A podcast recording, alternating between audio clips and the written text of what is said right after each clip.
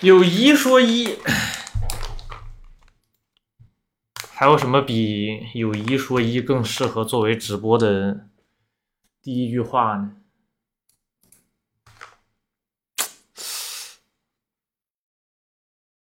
我的 music 呢？我的网易云音乐呢？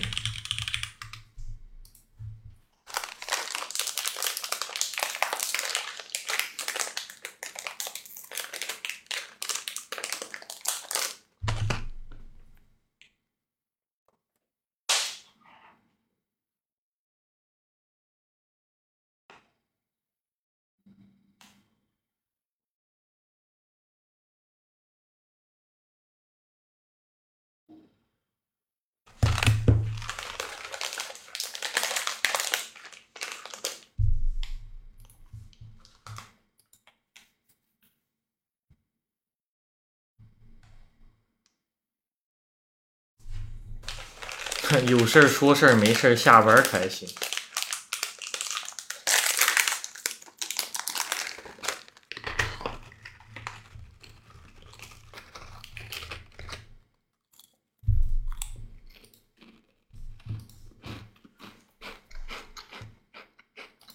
小黄车我在看呢，别急。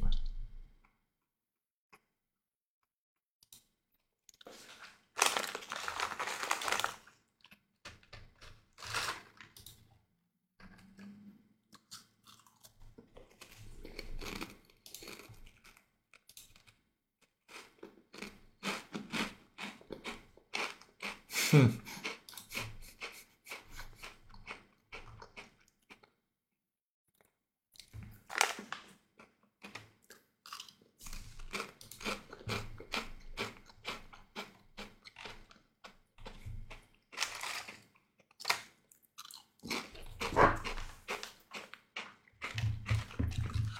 多喝水。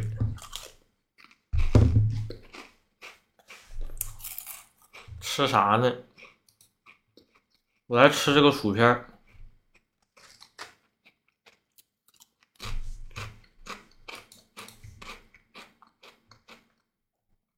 我们上次读到哪儿了来着？啊，我想起来了，不是这本书我不是买了吗？哦，我还要登录。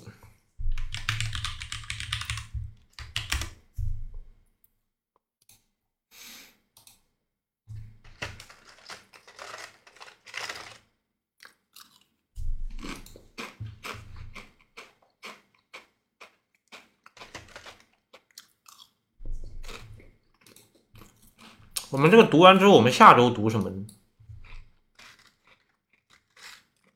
我在想这个问题。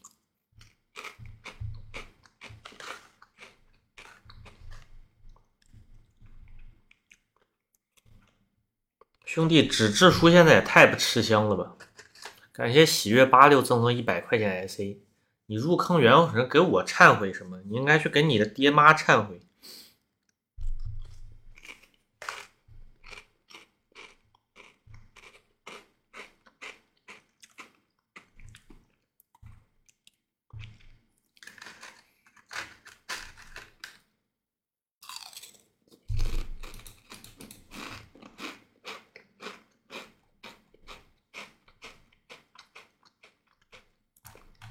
小黄车买了，我能有多少提成？妈，一件百分之二十到百分之十五这个样子吧。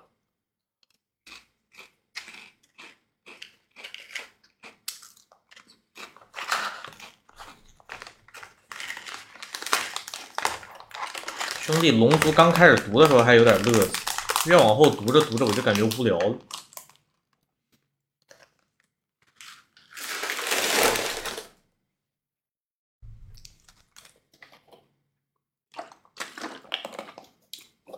感谢喜悦八六续飞的舰长，谢谢老板，老板牛逼了 Daisy，希望下个月还能与你在这里相遇哦。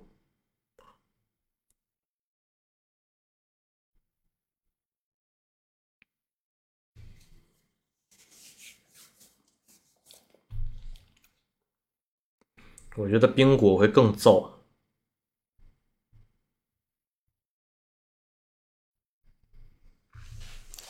应该说是更干。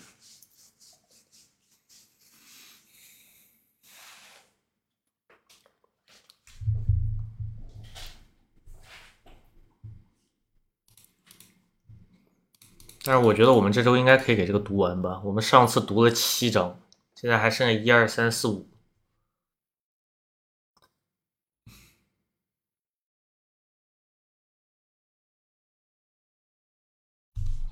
哦，我的 music。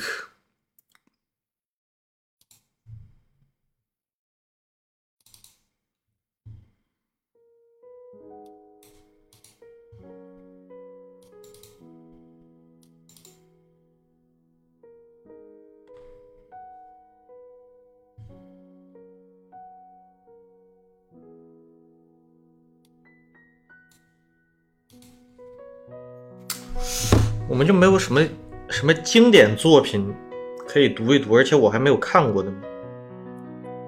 其实我没看过的还挺多的，但是如果又想读起来有意思，又是经典的，就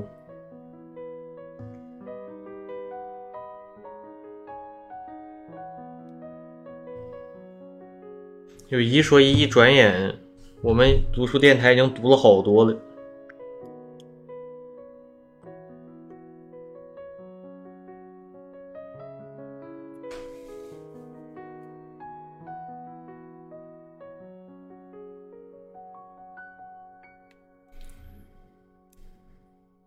马克吐温，我们是读书电台第二本读的就是马克吐温短篇集。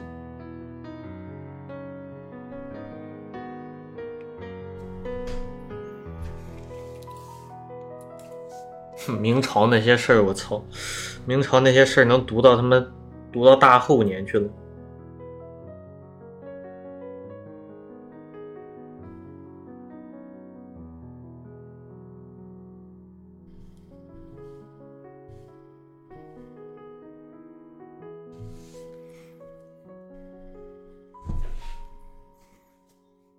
感觉推理小说普遍也很长。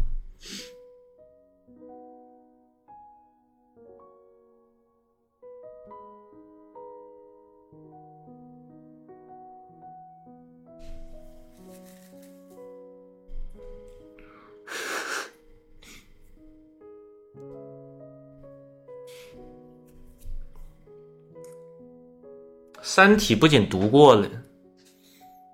而且娘的读到后面都是都已经没人看了，但是我还是坚持读完了。读《三体》的时候应该是读《三体三》到后期应该是弹幕最少的时候。那一年是我印象比较深，是去年的夏天。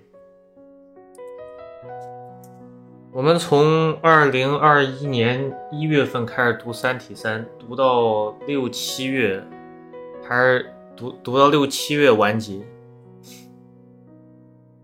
但是我还是坚持下去，因为倒不是我倒不在乎别的，主要《三体三》这本书太有意思。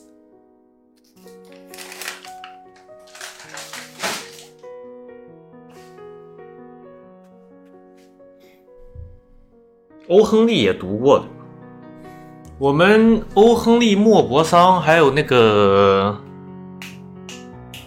契科夫，那短篇都读过的。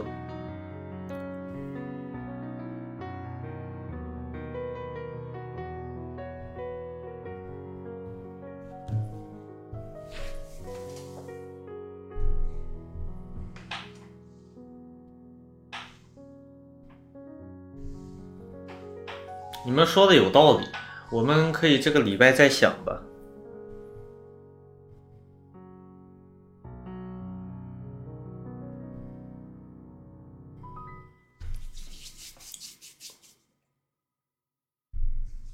哦，对不起，是切和夫，逆天了，我把这茬儿也忘了。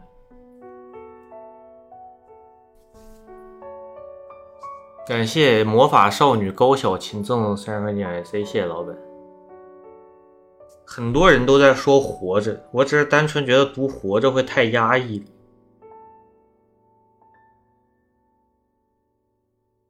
有一说一，负能量太重，感觉不太好。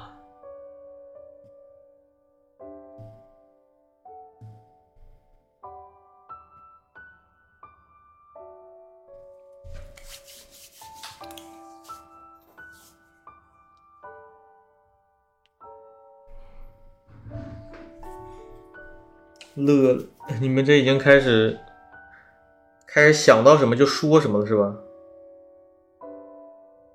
想到什么想到什么书就开始说什么书了。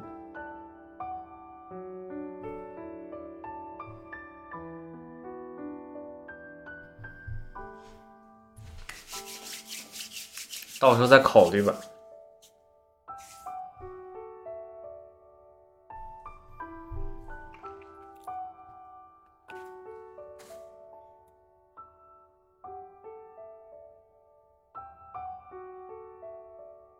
我们今天先开读吧。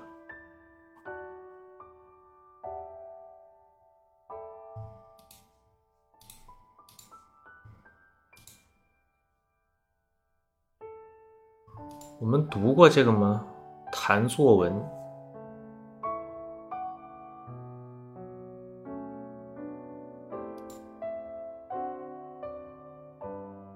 哦，这篇好像读过了。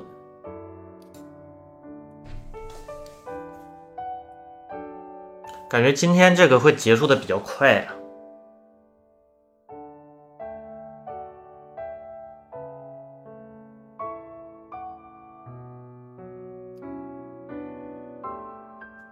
第九章，BGM 大小合适吗？感谢撕破伤口一五二赠送三十块钱，谢谢老板。这 BGM 大小还合适吗？这个是最重要的，目前来说，没问题就开读了。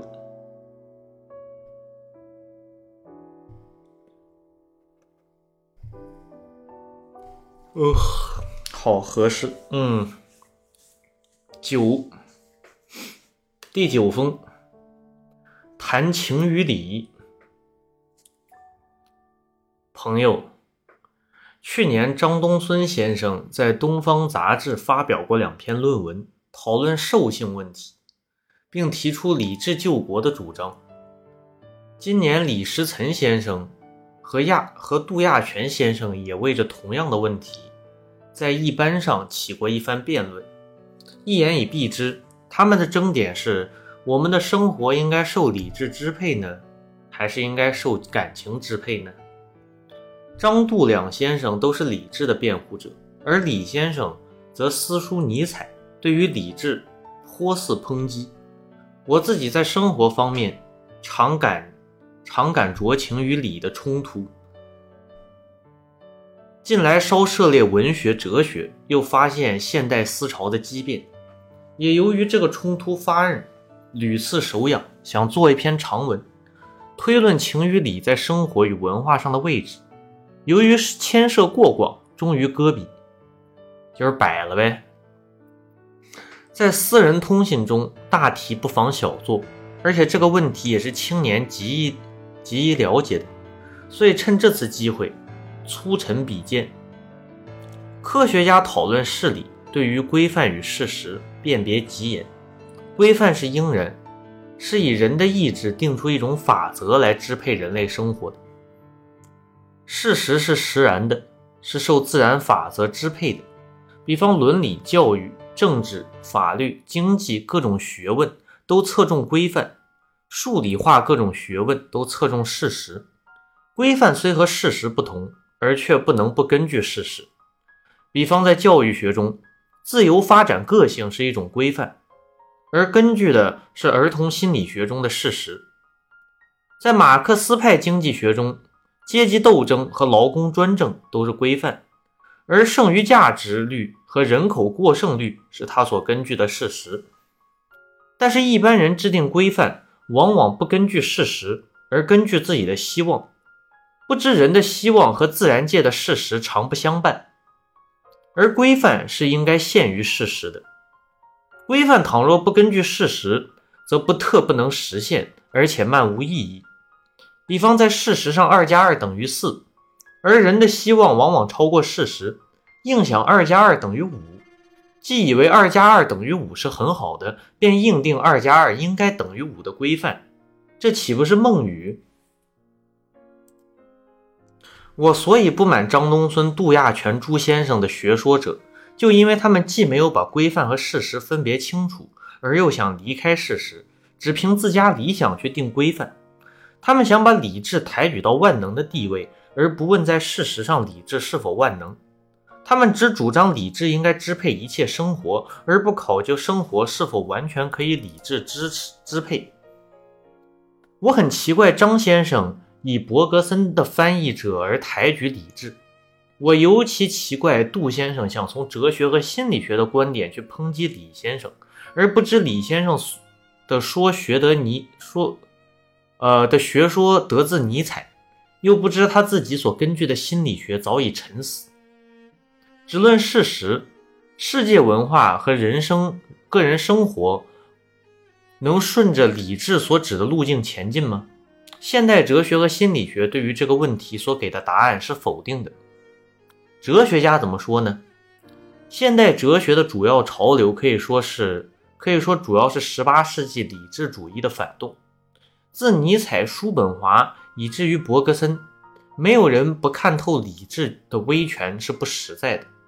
依现代哲学家看，宇宙的生命、社会的生命和个体的生命都只是有目的而无先见。所谓有目的，是说生命是有归宿的，是向某固定方向前进的；所谓无先见，是说在某归宿之先，生命不能自己预知归宿何所。比方母鸡孵卵，其目的在产小鸡，而这个目的却不必预存于母鸡的意识中。理智就是先见。生命不受先见支配，所以不受理智支配，这是现代哲学上的一种主要思潮。而这个思潮在政治思想上演出两个相反的结论：其一为英国保守派政治哲学，他们说理智既不能左右社会生命，所以我们应该让一切现行制度依旧存在，他们自己会变好，不用人费力去筹划改革。其一为法国行贿主义。呃，行为的行，呃，开会的会，这是行会还是行会主义？这个零食好吃吗？有一说一，我已经帮你们试吃过了，好吃的一逼，童叟无欺，价格公道，绝不开玩笑。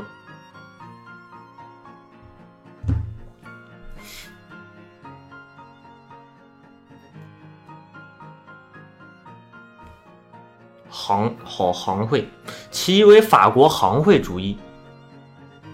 这派激烈分子说，现行制度已经够坏了，把他们打破以后，任他们自己变去。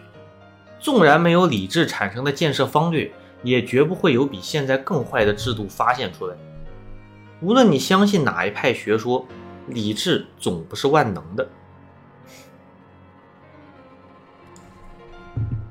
在心理学方面。理智主义的反动尤其剧烈，这种反动有两个大倾向。第一个是第一个倾向是由边沁的享乐主义转到由卖独孤的动员主义。我操，有一说一，这一篇也太深了。享乐派心理学者以为，但是有一说一，虽然我感觉这本书总是提出一些很难懂的理论，但是。解释的非常的易懂，你明白我什么意思吗？就是我很容易，我他只要稍微加一番解释，我很容易就能明白他在说什么。享乐派心理学者以为一切行为都不外寻求快感与避免痛感，快感与痛感就是行为的动机。五人心中预存何者发生快感，何者发生痛感的计算。而后才有寻求与避免的行为。换句话说，行为是理智的产品，而理智所去取，则以感觉之快与不快为标准。这种学说在十八、十九两世纪颇为盛行。到了现代，因为受卖独孤心理学者的攻击，已成体无完肤。依卖独孤学派学者看，享乐主义误在道果为因，快感与痛感是行为的结果。不是行为的动机，动作顺利，于是生快感；动作受阻碍，于是生痛感。在动作未发生之前，五人心中实未曾运用理智预期快感如何寻求，痛感如何避免。行为的原动力是本能与情绪，不是理智。这个道理，麦独孤在他的社会心理学里说得很精辟。心理学上第二个反理智的倾向是弗洛伊德派的隐意识心理学。依这派学者看，心好比大海，意识好比海面浮着的冰山，其余汪洋深善的统统是隐意识。意识在心理中所占位置甚小，而理智在意识中所占位置又甚小，所以理智的能力是极微末的。通常所谓理智，大半是理性化的结果。理智下来，理智之来，常不在行为未发生之前，而在行为未已发生之后。行为之发生，大半由隐意识中的情意宗主持。五人于事后须得解释辩护，于是才找出种种理由来，这便是理性化。比方一个人钟爱一个女子，天天不由自主地走到她的寓所左右，而他自己所能举出的理由，只不外去看报纸，去访他哥哥，去看那棵柳树今天开了几片新叶一类的话。照这样说，不特理智不易驾驭感情，而理智自身也不过是感情的变相。维护理智的人喜用弗洛伊德的升华说做护身符，不知所谓升华大半还是隐意识作用，隐意识就是潜意识呗。为什么今天老有那么多问我这薯片包好不好吃啊？我操，有一说一，我都在这卖了，我能卖给你生瓜蛋子呀，对吧？哼。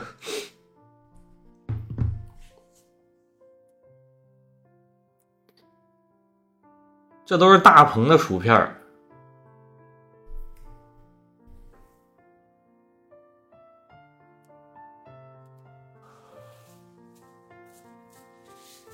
呃，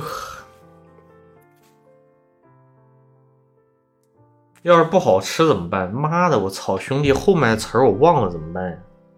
很急，你要跟我说这个。我也不知道的，哼。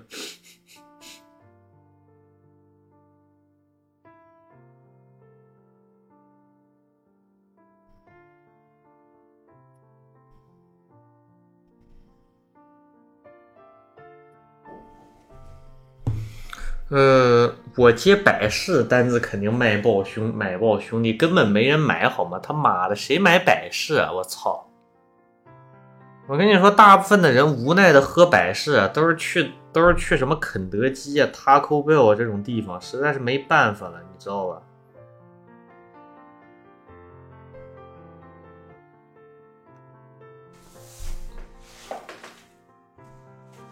属于是不得不要的。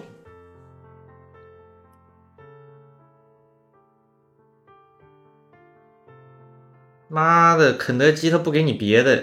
那你倒是没什么办法，乐。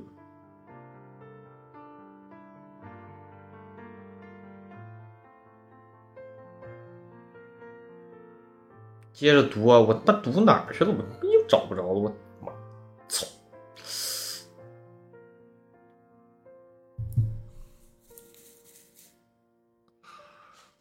啊，纵观以上各点，我们可以知道。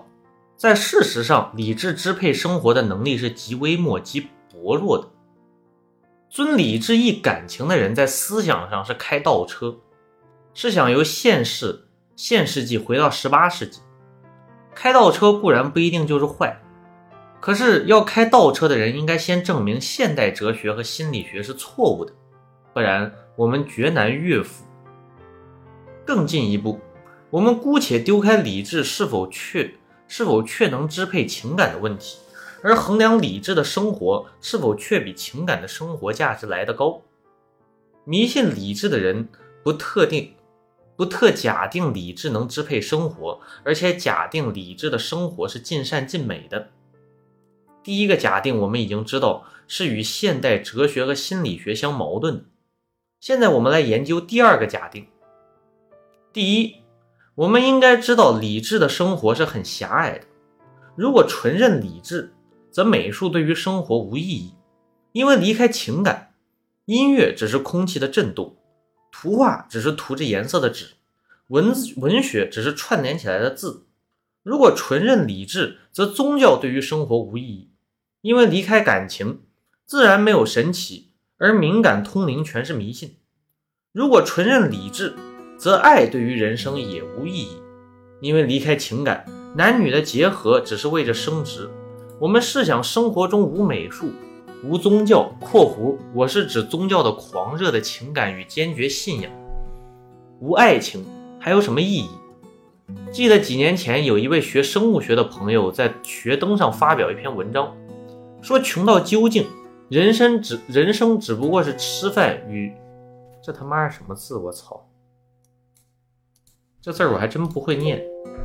我虽然知道它是什么意思，但是我他妈不会念。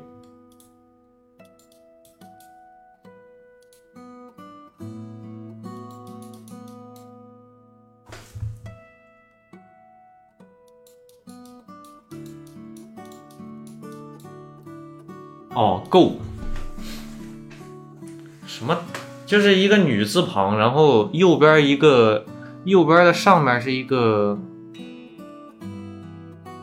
我他妈不好说这上面是个什么，反正反反反正是这个字，给你们看一眼，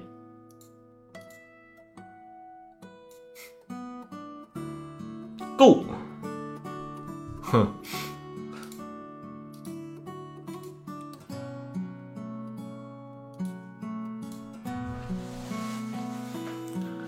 说穷到究竟，人生只不过是吃饭与交够。他的题目我一时记不起，仿佛是悲哀一类的文一类的字，专从理智而着想。他的话是千真万确，但是他忘记了人是有感情的动物。这种词语我知道，我只是不知道怎么念而已。这个词我还是他妈看《生活大爆炸》的时候学来。妈的，肖的这个逼天天在这 quitus quitus 的。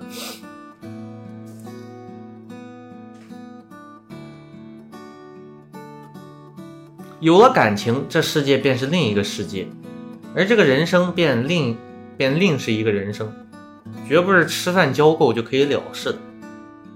第二，我们应该知道，理智的生活是很冷酷的，很刻薄寡恩的。理智只是我们应该做的事甚多，而我们实在做到的还不及百分之一。所做到的那百分之一，大半全是由于有情感在后面驱遣。比方，我们天天看见很可怜的乞丐，理智也天天提提醒我赈济穷困的道理。可是，除非我心中怜悯的情感触动时，我百回就有九十九回不肯掏腰包。前几天听见一位国学家投河的消息，和朋友们谈，大家都觉得他太傻。他固然是傻，可是世间有许多事项，得有几分傻气的人才能去做。纯信理智的人，天天都打计算。有许多不利己的事，他绝不肯去做的。历史上许多侠烈的事迹，都是情感而不是理智的。人类如要完全信任理智，则不特人生趣味剥削无余，而道德亦必留为下品。严密说起，纯认理智的世界中，只能有法律而不能有道德。纯认理智的人，纵然也说道德，可是他们的道德是问理的道德。而不是问心的道德，问理的道德迫于外力，问心的道德忠基于忠情。问理而不问心的道德，只能给人类以束缚，而不能给人类以幸福。比方中国人所认百善之首的孝，就可以当做问理的道德，也可以当做问心的道德。如果单讲理智，父母对于子女不能鞠躬。而子女对于父母便不必言孝，这个道理，胡适之先生在汪在答汪长在答汪长录书里说的很透彻。他说：“父母与子无恩的话，从王充、孔融以来也很久。今年我自己生了一个儿子，我才想到这个问题上去。我想这个儿子自己不曾自由主张要生在我家。”我们做父母的也不曾得他的同意，就糊里糊涂的给他一条生命。况且我们也不曾有意送给他这条生命。我们既无意，如何能鞠躬？我们生一个儿子，就好比替他种了祸根，又替社会种了祸根，所以我们教他养他，只是我们减轻罪过的法子。这可以说是恩典吗？因此，胡先生不赞成把儿子孝顺父母列为一种信条。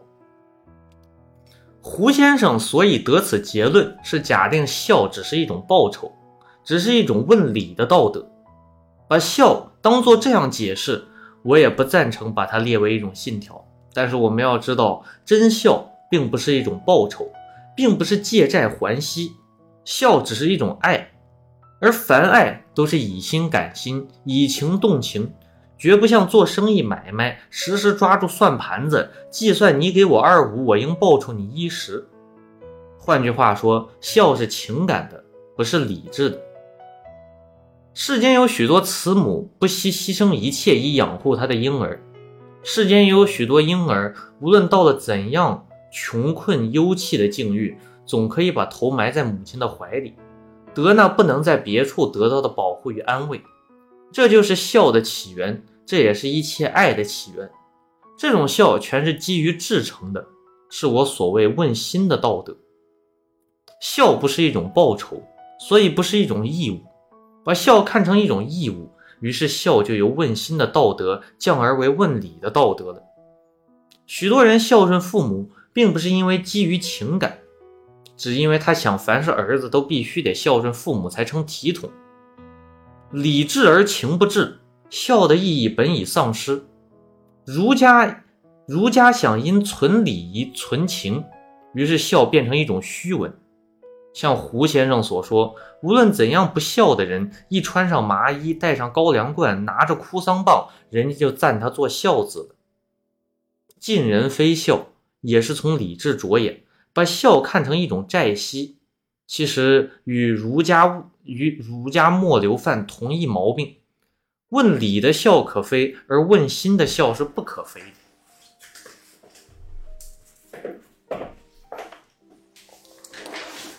孝不过是许多事例中的一种，其他一切道德也都可以有问心和问礼的分别。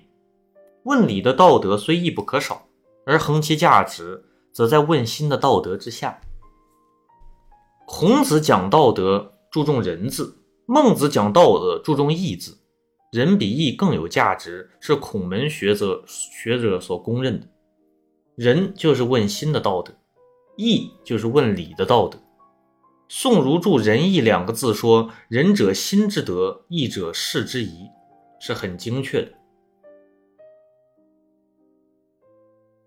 我说了这许多话，可以一言以蔽之：仁胜于义，问心的道德胜于问理的道德，所以情感的生活胜于理智的生活。生活是多方面的，我们不但要能够知，更要能够感。理智的生活只是片面的生活。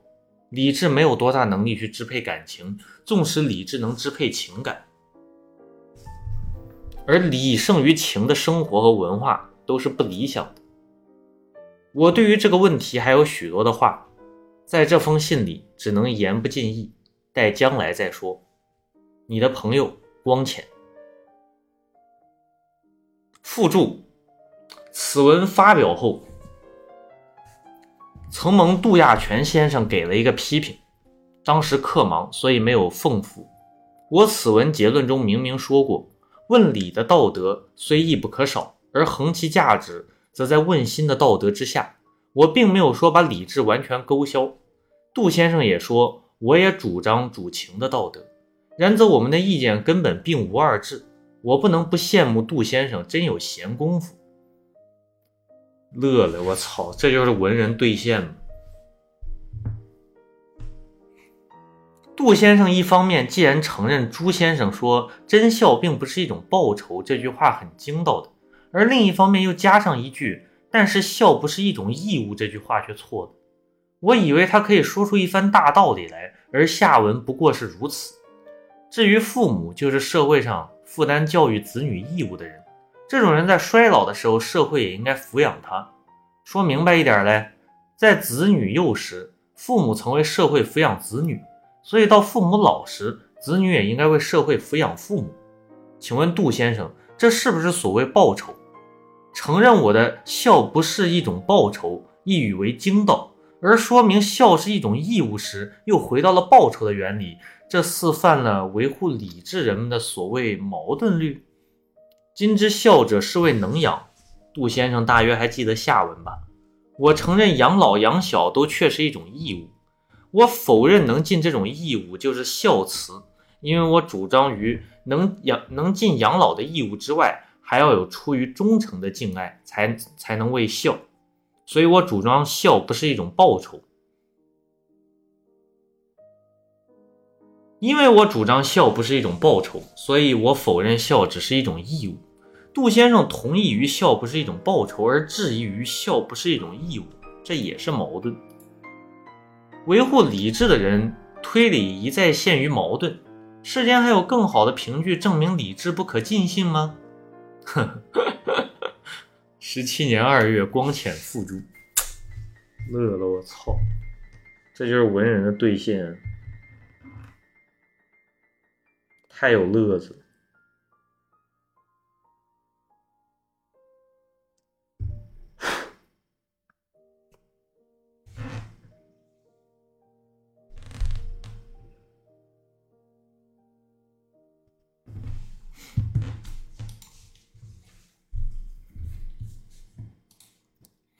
在听书的时候，也不要忘记买点零食吃哦。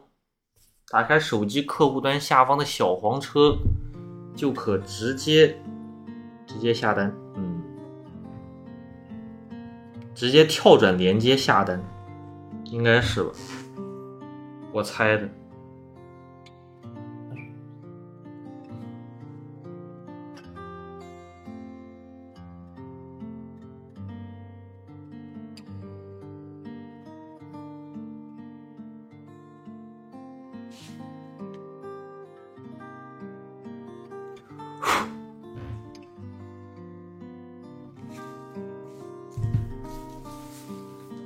有一说一，这个就是很适合少吃的零食。为什么呢？因为这个把薯片分成了很多小包，我现在就是一天吃一小包。哼，操！所以说，所以说完全没有什么吃吃零食的心理负担。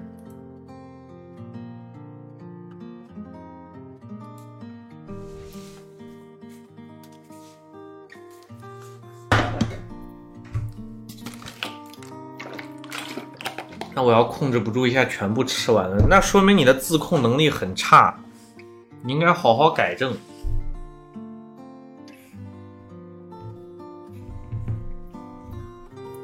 十谈摆脱，朋友，近来研究黑格尔讨论悲剧的文章，有时拿他的学说来印证实际生活，颇觉欣然有会意。许久没有写信给你。现在就拿这点道理做谈料。黑格尔对于古今悲剧最推崇希腊的索福克勒斯。索福克勒斯的安提格涅，安提格涅的哥哥因为争王位，借重借重敌国的兵攻击他自己的祖国，推败，他在战场中被打死了。推败新王克瑞翁宣令。如果有人敢收葬他，便处死罪，因为他是一个国贼。安提格涅很像中国的这他妈什么字儿啊！我操，这他妈到中文我反而不认识了。为什么以前起名字这么多花活啊？我操！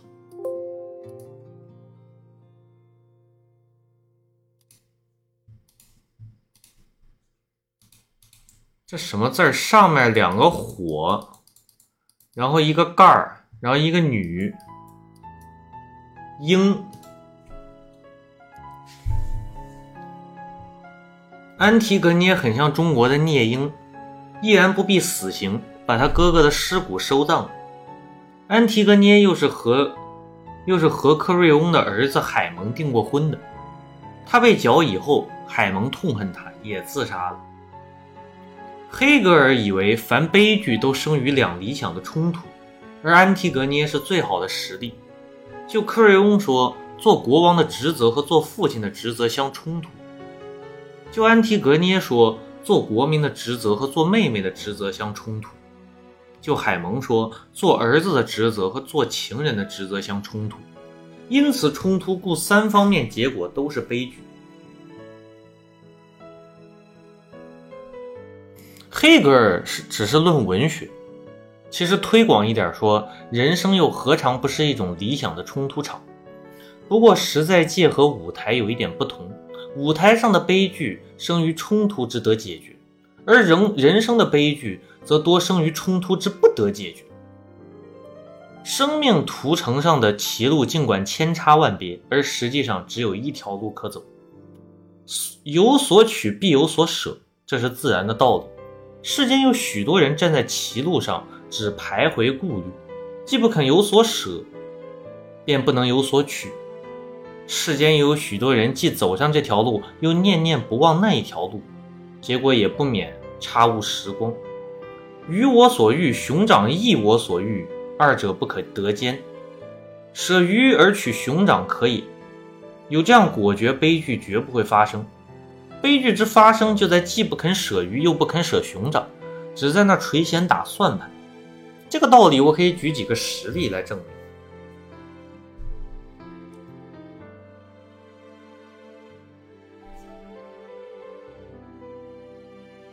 何是一个大学生，很好文学，而他那一般的功课有博有博记有法律，都是他所厌恶的。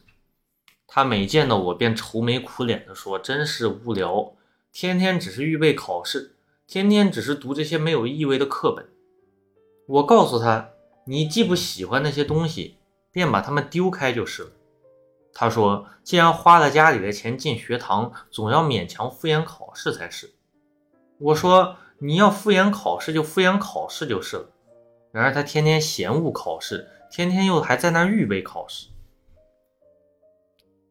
我有一个幼时的同学恋爱了一个女子，他的家庭极力阻止他。他每次来信都向我诉苦，我去信告诉他说：“你既然爱她，便毅然不顾一切去爱她就是了。”他又说：“家庭骨肉的恩爱就能够这样？”我操，这又是什么字儿啊？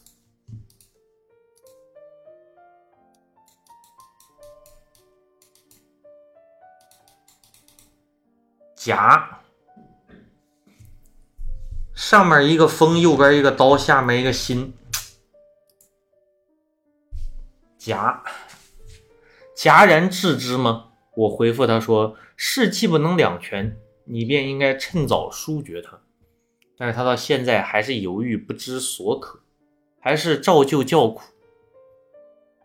雨也是一个旧相识，他在衙门里充当一个小差事，他很能做文章，家里虽然不丰裕。也还不至于没有饭吃。衙门里暗毒和他的脾，衙门里的饭和他的脾胃不相合，而且妨碍他著述。他时常觉得他的生活没有意味。和我谈心时，不是说：“哎，如果我不要就这个事，这本稿子已经久已写成了。”就是说这事儿简直不是人干的。我回家陪妻子吃糙米饭去了。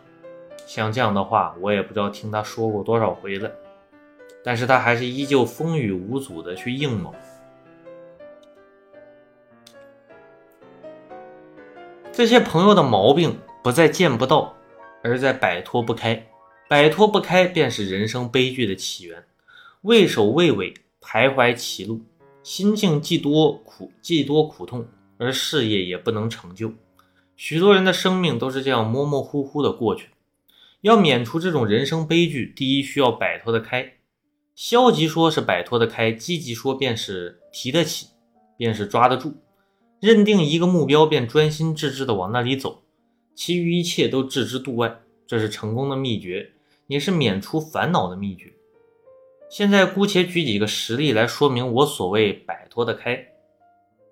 释迦牟尼当太子时，乘车出游，看到生老病死的苦状。便恍然解悟人生虚幻，把慈父、娇妻、爱子和王位一齐抛开，深夜遁入深山，静坐菩提树下，明心默想解脱人类最苦的方法。这是古今第一个知道摆脱的人。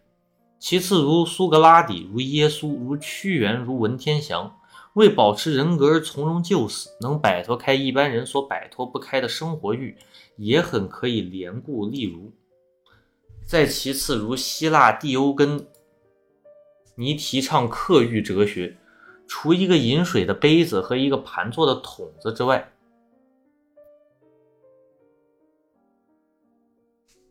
身身旁别无长物。一日见童子用手捧水喝，他便把饮水的杯子也掷碎。犹太斯宾诺莎学说和犹太教义不合，犹太教徒行贿不遂，把他驱逐出籍。他以后便专靠魔镜过活。他在当时是欧洲第一个大哲学家，海德尔堡大学请他去当哲学教授。他说：“我还是磨我的镜子比较自由。”所以谢绝教授的位置，这是能为真理、为学问摆脱一切的。卓文君逃开富家的安氏，安氏去陪司马相如当卢卖酒，是能为恋爱摆脱一切的。张翰，我这这他妈我没想到的。张翰在齐做大司马东曹园。等会儿这字好像不念这个，这字念什么？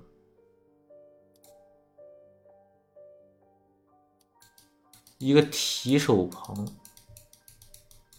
哦，院，东曹院。一天看见秋风乍起，想起吴中，想起吴中蔬菜纯纯耕鲈鲈鱼会，立刻就弃官归里。陶渊明做彭泽令，不愿数代见都邮，向献帝说。我岂能为五斗米折折腰向乡里小儿？立即解受辞官，这是能摆脱禄位以行五心所安的。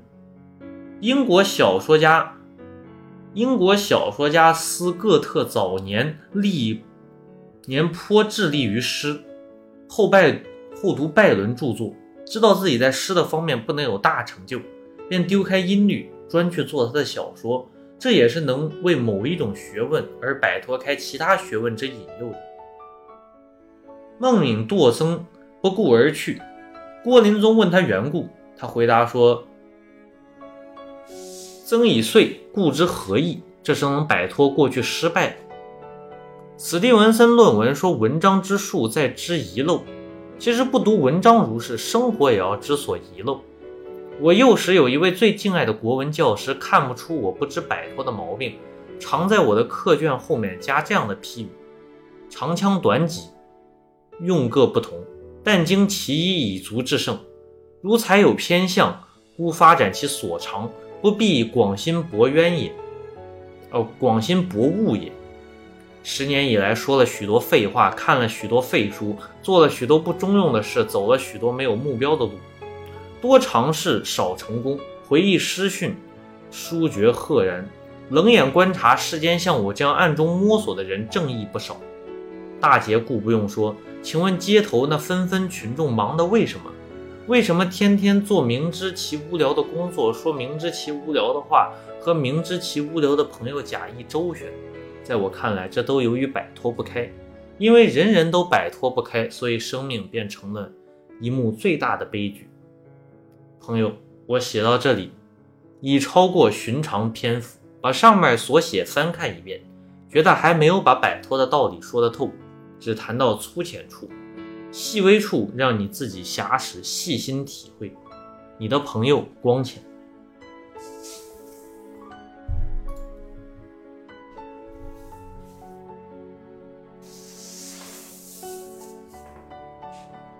嗯。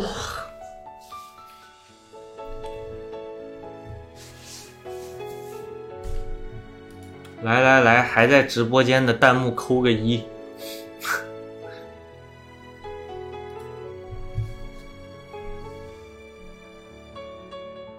妈，没点没点没点逼动静，我操！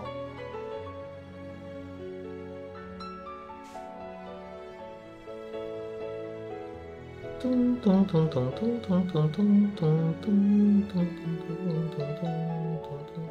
咚咚。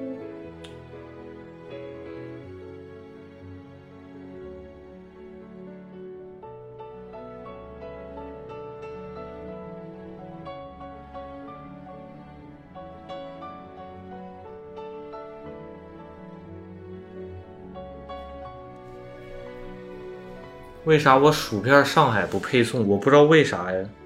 我我们我我买的就是这个，我人就在上海，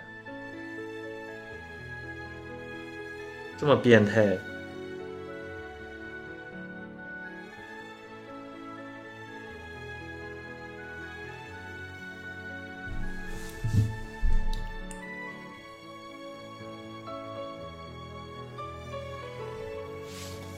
谈在卢浮尔宫所得的一个感想。卢浮尔宫，这卢浮尔宫就是卢浮宫吧？感谢 H E F H 赠送的三十块钱 IC，谢谢老板，谢谢老板。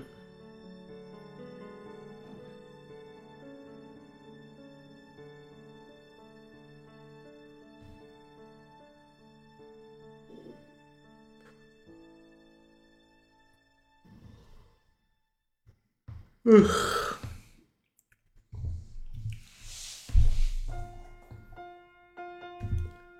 去去下访巴黎卢浮卢浮宫，得摩梭蒙蒙娜丽莎肖像的原迹，这是我生平一件最快意的事。凡是第一流美术作品，都能使人在微尘中微尘中见出大千，在刹那中见出中古。莱昂纳多·达芬奇的这幅半身美人肖像，纵横都不过几十几寸，可是他的意蕴多么深广。佩特在《文艺复兴论》里说，希腊、罗马和中世纪的特殊精神都在这一幅画里表现无疑。我虽然不知道佩特所谓罗希腊的生气、罗马的淫欲和中世纪的神秘是怎么一回事，可是从那轻盈笑眼里。我仿佛窥透人世的欢爱和人世的罪孽，虽则见欢爱而无留恋，虽则见罪孽而无畏惧，一切希冀和未必的念头在霎时间都焕然冰释，只游心于和谐静穆、静穆的意境。这种境界，我在贝多芬乐曲里，在密罗斯爱神雕像里，在浮士德诗句里。也常隐约领略过，可是都不如蒙娜丽莎所表现的深刻明显。我蓦然深思，我悠然遐想，我想象到中世纪人们的热情，想象到达芬奇做此画时费四个寒暑的精心结构，想象到丽莎夫人临画时听到四周的缓歌慢舞。如何发出那神秘的微笑？正想得发呆时，这中世纪的甜梦忽然被现世纪的足音惊醒。一个法国向导领着一群四五十个男的、女的美国人蜂拥而来。向导操着很拙劣的英语指着说：“这就是著名的蒙娜丽莎。”那般肥硕，那帮肥硕，哦。肥颈像胖乳房的人们，照例露出几种惊奇的面孔，说着几个处处用得着的赞美的形容词，不到三分钟又蜂拥而去。一年四季，人们尽管川流不息，这样蜂拥而来，蜂拥而去。丽莎夫人却时时刻刻在那露出你不知道是怀善意还是怀恶意的微笑。从观赏蒙娜丽莎的群众回想到蒙娜丽莎的作者。我当时发生一种不调和的感触：从中世纪到现世纪，这中间有多么广、多么深的一条鸿沟。中世纪的旅行家一天走上二百里已算飞快，现在坐飞艇不用几十分钟就可走几百里。中世纪的著作家要发行书籍，须得请僧僧侣或抄序用手抄写。一个人朝于四。思兮于斯的一年还不定能抄完一本书。现在大书坊每日可出书万卷，任何人都可以出文集、诗集。中世纪许多书籍是新起，连在近代，以培根、笛卡尔那样渊博都没有机会窥窥亚里士多德的全貌。进如包，进入包胜伯到三四十岁时才有一次机会借阅十三经注书。现在图书馆林立，贩夫走卒也能博通上下古今了。中世纪画蒙娜丽莎的人需自己。制画具自己配颜料，做一幅画往往需三年五载才可成功。现在美术家每日可成几幅乃至于十几幅创作。中世纪人想看蒙娜丽莎，需和作者或他的弟子有交情，真能欣赏它，才能侥幸一饱眼福。现在卢浮宫好比十字街，任人来任人去。这是多么深、多么广的一条鸿沟啊！据历史家说，我们已经跨过了这条鸿沟。我们现代文化比中世纪进步的多了。话虽如此说，而我对着蒙娜丽莎和观赏蒙娜丽莎的群众，终不免有所怀疑，有所惊错。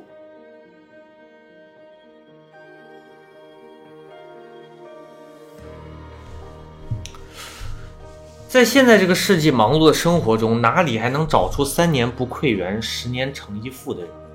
哪里还能找出深通哲学的魔镜匠，或者行起读书的苦学生？现代科学和道德信条都比从前进步了，哪里还能迷信宗教、崇尚侠义？我们固然没有从前人的呆气，可是我们也没有从前人的苦心与热情。别的不说，就是看蒙娜丽莎。也只像看破烂潮报。科学愈进步，人类征服环境的能力也愈大。征服环境的能力愈大，的确是人生一大幸福。但是它同时也一生一生流弊，困难日益少，而人类也愈把事情看得太容易，做一件事不免愈轻浮粗率，而艰苦卓绝的成就也便日益稀罕。比方从纽约到巴黎。还像从前乘帆船时要经许多时日，冒许多危险。美国人穿过卢浮宫，绝不会像他们穿过巴黎香榭里舍雪街一样匆匆促。我很坚决地相信，如美国人所谓效率以外，还有其他标准可固定人生价值。现代文化至少是有若干危机的。效率以外，究竟还有固定人生价值的标准吗？要回答这个问题。我们最好拿法国里姆、亚眠各处几个中世纪的大教寺和纽约一座世界最高的钢铁房屋相比较，或者拿一幅湘绣和杭州锦织相比较，便易明白。如只论效率，杭州锦织和美国钢铁房屋都是一样机械的作品。较之湘绣和和里姆大。